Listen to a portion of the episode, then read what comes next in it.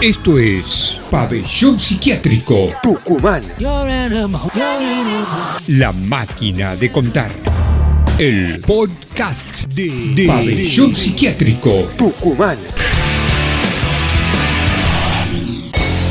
Historias malditas del rock. El podcast de, Pabellón Psiquiátrico Tucumán. Luces y sombras en la historia del rock. Enigmas, fantasmas, casas embrujadas, muertes, apariciones, historias malditas del rock. El podcast que traerá controversia. Muerte en vivo. Los recitales en vivo son el momento cumbre de mayor disfrute en el rock, donde los fans pueden por fin quedar frente a sus ídolos y vivir una verdadera fiesta. Aunque a veces las cosas pueden salir mal, mal, o como en los casos que mencionaremos a continuación, trágicamente mal.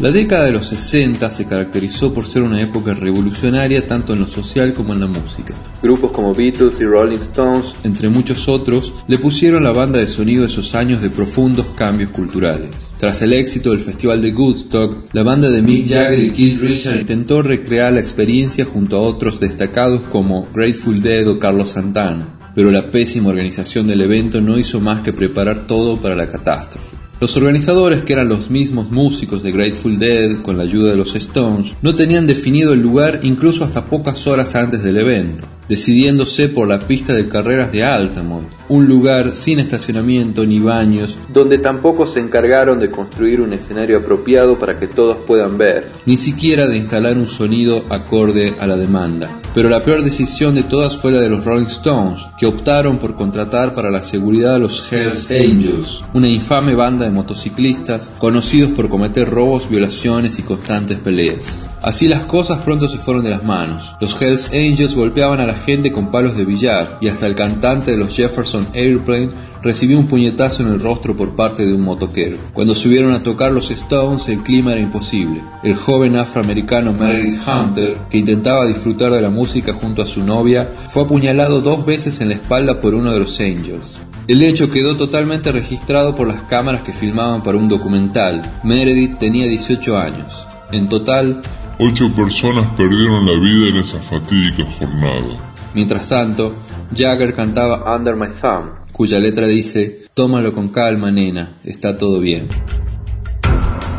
Otro de los episodios más tristes de la historia del rock se dio en la ciudad de Columbus, Ohio, en la que fue asesinado el ex líder de Pantera Back Darrell en pleno concierto. Un ex marín con adiestramiento militar llamado Nathan Gale se coló armado entre el público y en un momento dado se subió al escenario y abrió fuego contra el metalero. Gale padecía esquizofrenia y acusaba a Pantera de haberle robado sus canciones. Además de Dick Darrell, Gale mató a un técnico del escenario, un guardia de seguridad y un fan, hasta que un policía lo abatió a él. En total, cinco personas murieron en esa trágica noche del 2004.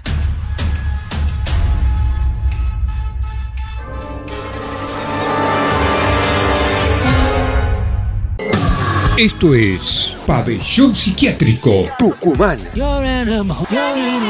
La máquina de contar. El podcast de, Pabellón Psiquiátrico Tucumán. Historias malditas del rock.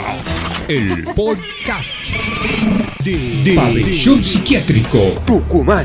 Luces y sombras en la historia del rock. Enigmas, fantasmas, casas embrujadas, muertes, apariciones, historias malditas del rock. El podcast que traerá controversia.